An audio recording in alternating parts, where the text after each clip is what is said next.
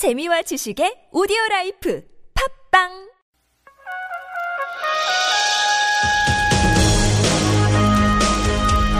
열린 인터뷰 시간입니다. 부정 청탁 및 금품 등 수수의 금지에 관한 법률.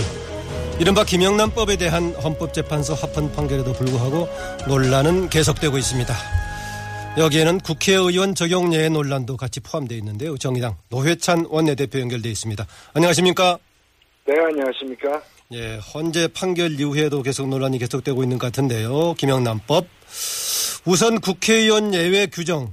어, 국회의원들이 김영란법 자체에 대해서 적용이 예외된, 제외된 겁니까?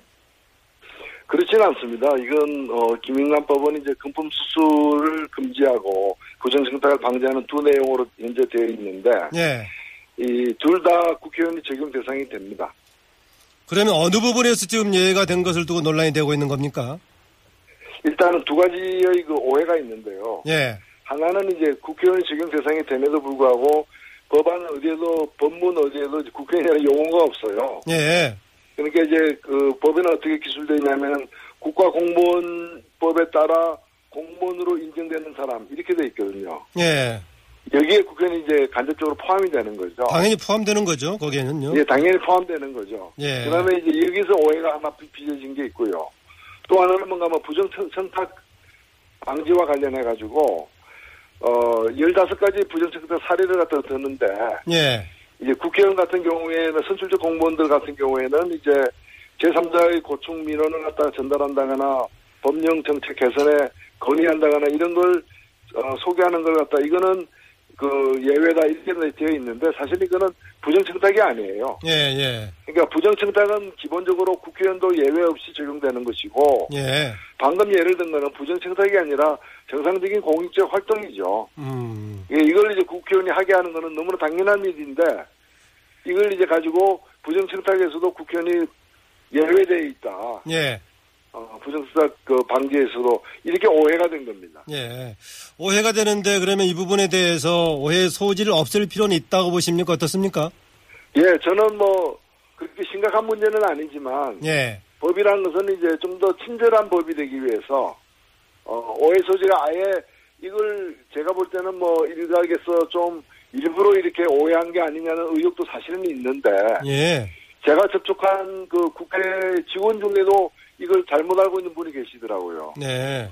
예, 그렇다면은 법을 이제 손볼 때 좀 더 명료하게 내용을 고치는 것이 아니라 국회의원 등 뭐 이렇게 넣는다거나 해서 좀 명료하게 친절하게 할 필요는 있겠다 그런 생각이 듭니다. 네. 전체적으로 국회의원이란 어, 대상을 구체화시켜서 넣는다거나 그러면 네네. 필요하다고 보시군요. 경우에 따라서. 네, 네, 네. 아까 말씀하신 그 제3자 고충 민원 전달하거나 이 처리하는 것 관련해서는 어, 선출직 공직자, 정당, 시민단체 등이 이제 대상으로 돼 있죠.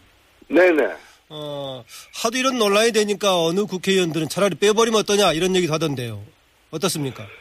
예, 그 뭐 그것도 하나의 방법인데 애초에 만들 때 예. 사실은 지금 그 말씀하신 조항은 부정청탁이 전혀 아니거든요. 그렇죠. 예. 예, 그리고 부정청탁은 다 현행 법령을 위반한 청탁이에요. 음. 열다섯 가지가 모두 그렇게 기록, 기술이 되어 있거든요. 예. 그러니까 부정청탁이 아닌 걸 가지고서 부정청탁을 다루는 항목에서 예외로 한다 이렇게 하니까 좀 오해를 자초한 면도 없지는 않습니다. 예. 예, 없지는 않지만 제가 볼 때는 그렇게 문제가 심각하지 않으니까 그대로 두는 게 낫다 이렇게 생각하고 있습니다. 예, 알겠습니다. 아까 말씀하신 대로 애초에는 지금 김영란법에서 국회의원 아예 적용 대상이 아닌 것처럼 제외가 돼 있는 것처럼 알려지기도 했었죠. 네네. 예, 이것은 이제 조금 있으면 이제 법률 내용에 관해서 국민 일반에게 전달이 잘 되면 될 거라고 보고 그럼에도 불구하고 애매한 부분들은 조금 더 수정을 할 필요가 있긴 할것 같습니다. 네네. 그, 이 중에서 또 하나 이제 김영란법 어, 관련해가지고, 어, 선물, 식사 대접, 어, 부의금 뭐 이런 관련해서 3호 10 규정에 대해 선발해야 한다 이런 주장도 나오던데 어떻습니까? 동의하십니까? 저는 그대로 유지해야 된다고 보고요. 예. 사실 우리 경제 수준이나 다른 나라에서 이런 걸 금지하고 있는 상황을 비교해 볼 때 전혀 과도하지 않다. 음. 오히려 우리가 그동안에 이 문제에 대해서 너무 이렇게 관행적으로 뭐 주고받는 그런 이제 어, 어찌 보면은 그 부패 소지가 있는 부정부패 또 비화적 소지가 있는 그런 문화에 너무 익숙해져 왔기 때문에 예. 아마 불편하긴 할 겁니다. 그러나 담배 끊, 끊으면 부- 불편하지 않습니까? 그래서 담배 안 끊을 수는 없는 거잖아요. 예. 지금 노 의원님 담배 끊으셨죠? 예, 저는 끊었기 때문에 예. 예, 그 당, 그 때의 고통은 정말 필요한 고통이라고 저는 생각합니다. 예.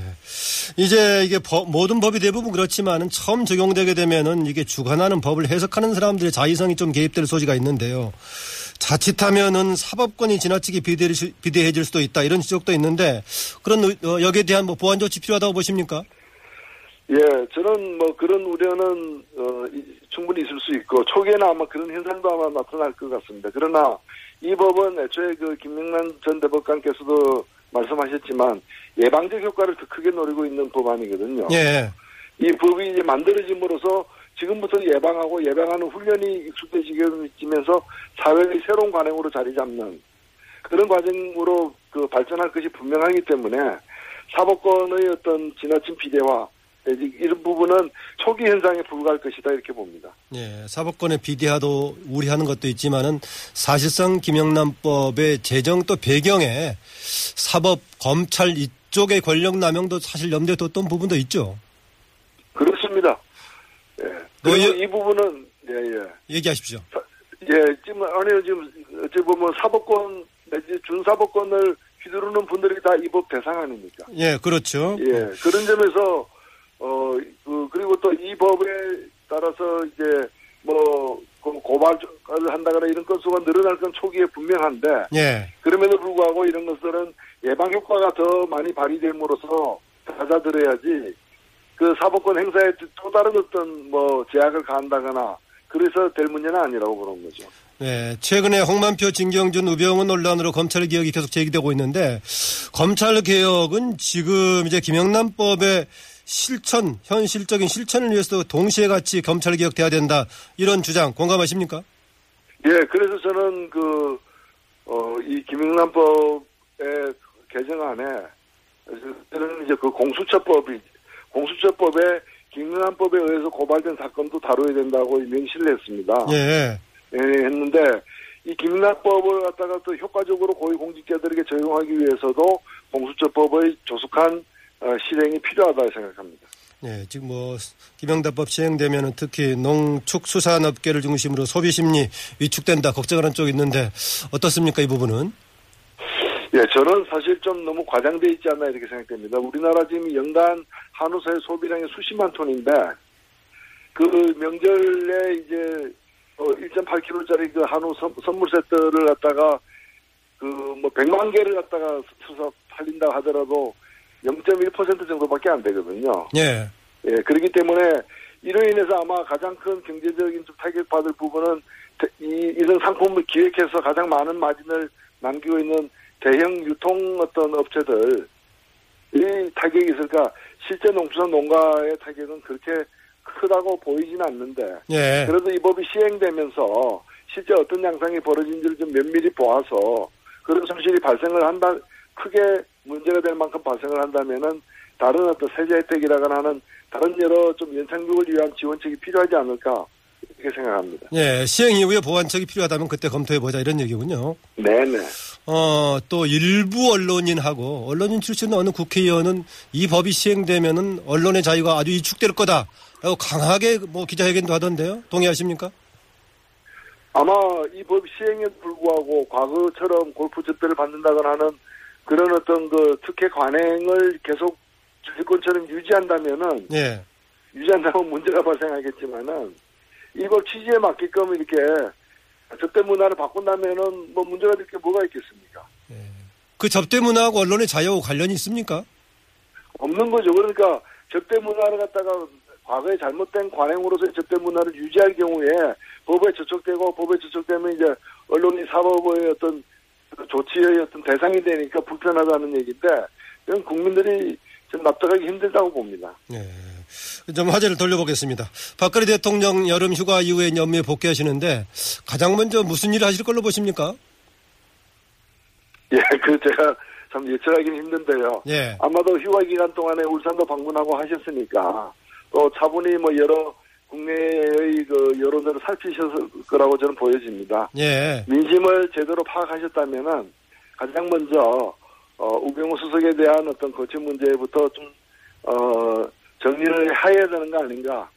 어, 그리고 또 전면적인 어떤 민심 수습을 위한 좀 어, 전면적 개각에 나서야 되는 게 아닌가 이렇게 생각을 하고 있습니다. 아, 개각을 한다면 민심 수습- 수습에 도움이 된다고 보십니까? 예, 첫 걸음이라고 저는 생각됩니다. 아, 그 그렇습니까? 자체로서 뭐 민심이 다 수습되지는 않겠지만요. 예. 그러나 이제 대통령이 좀 어, 오만과 독선으로 자신의 뜻만 고집할 것이 아니라 다른 의견도 있다는 걸 좀 듣기 시작하는 어떤 상징적 조치가 아, 전면 개각으로 좀 표현될 수 있지 않겠는가 그렇게 생각됩니다. 아, 20대 총선 결과로 국회의 원내 이제 구성, 진영이 구도가 좀 달라졌는데 여기에 따라서 박근혜 대통령도 변화, 뭔가 변화가 있을 거다라는 기대를 했었죠. 그런데 아직까지는 별로 기대가 없었는데 이번 개각을 통해서 그런 것이 반영될 수 있을까요? 그러니까 개각만으로 이루어지는 것은 아니고요. 예. 아니고 어 뭐 저기 여야 아그 그 정치 지도자들을 갖다가 한 번 만난 정도로 저는 된다고 보이지 않고 그런 것들이 지속적으로 이루어지면서 대화와 소통이 실현되는 게 중요한 것이죠. 예.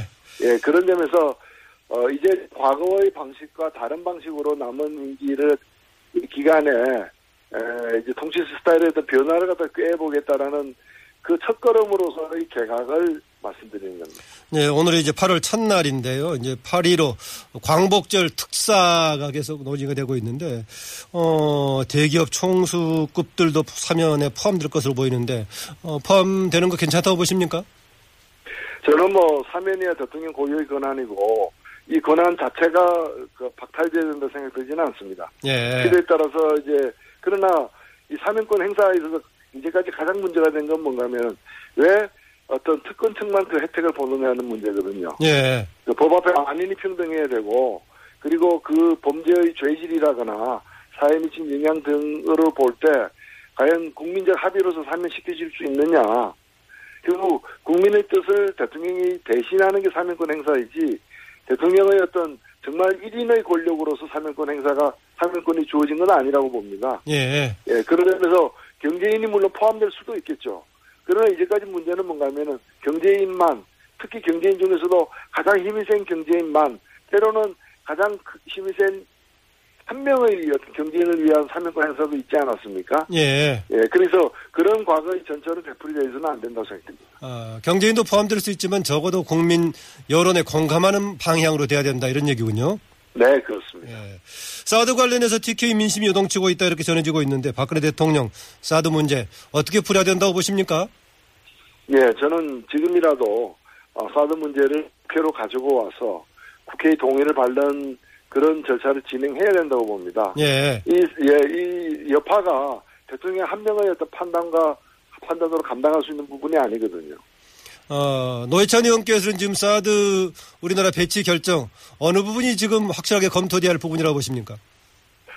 예, 사드가 실제 그 북핵과 관련해 가지고 그 대한민국의 어떤 국민들의 생명과 재산을 보호하는데 어느 정도 유효한지에 대해서 대단히 의문이고요. 예. 특히 이 사드 배치는 자동적으로 정부의 부인에도 불구하고 중국과 러시아의 강력한 반발을 초래하고 그 반발이 북핵을 갖다가 이렇게 저지시키는 국제 공조에도 균열을 갖고 있지 않, 가져오지 않습니까? 예. 그 사드 배치가 우리 국익에 손실을 끼치는 부분이 분명히 존재한다면은 사드로 인해 가지고 우리가 무엇을 얻느냐라는 이익 부분도 함께 개선을 해야 되는데 어, 제가 볼 때는 지금 손실은 없고 이익만 있다라고 얘기를 하고 있는데 그게 전혀 납득이 되지 않는다는 거죠. 아하. 사드 아닌 다른 무기의 배치로서 사드 효과를 갖다가 낼 수도 있는 상황이 돼서 굳이 사드 배치를 강행해서 어, 북핵 국제 공조에 균열을 내고 어찌 보면은 북한, 중국, 러시아의 한 진영으로 그다음에 한미일 한 진영으로 해가지고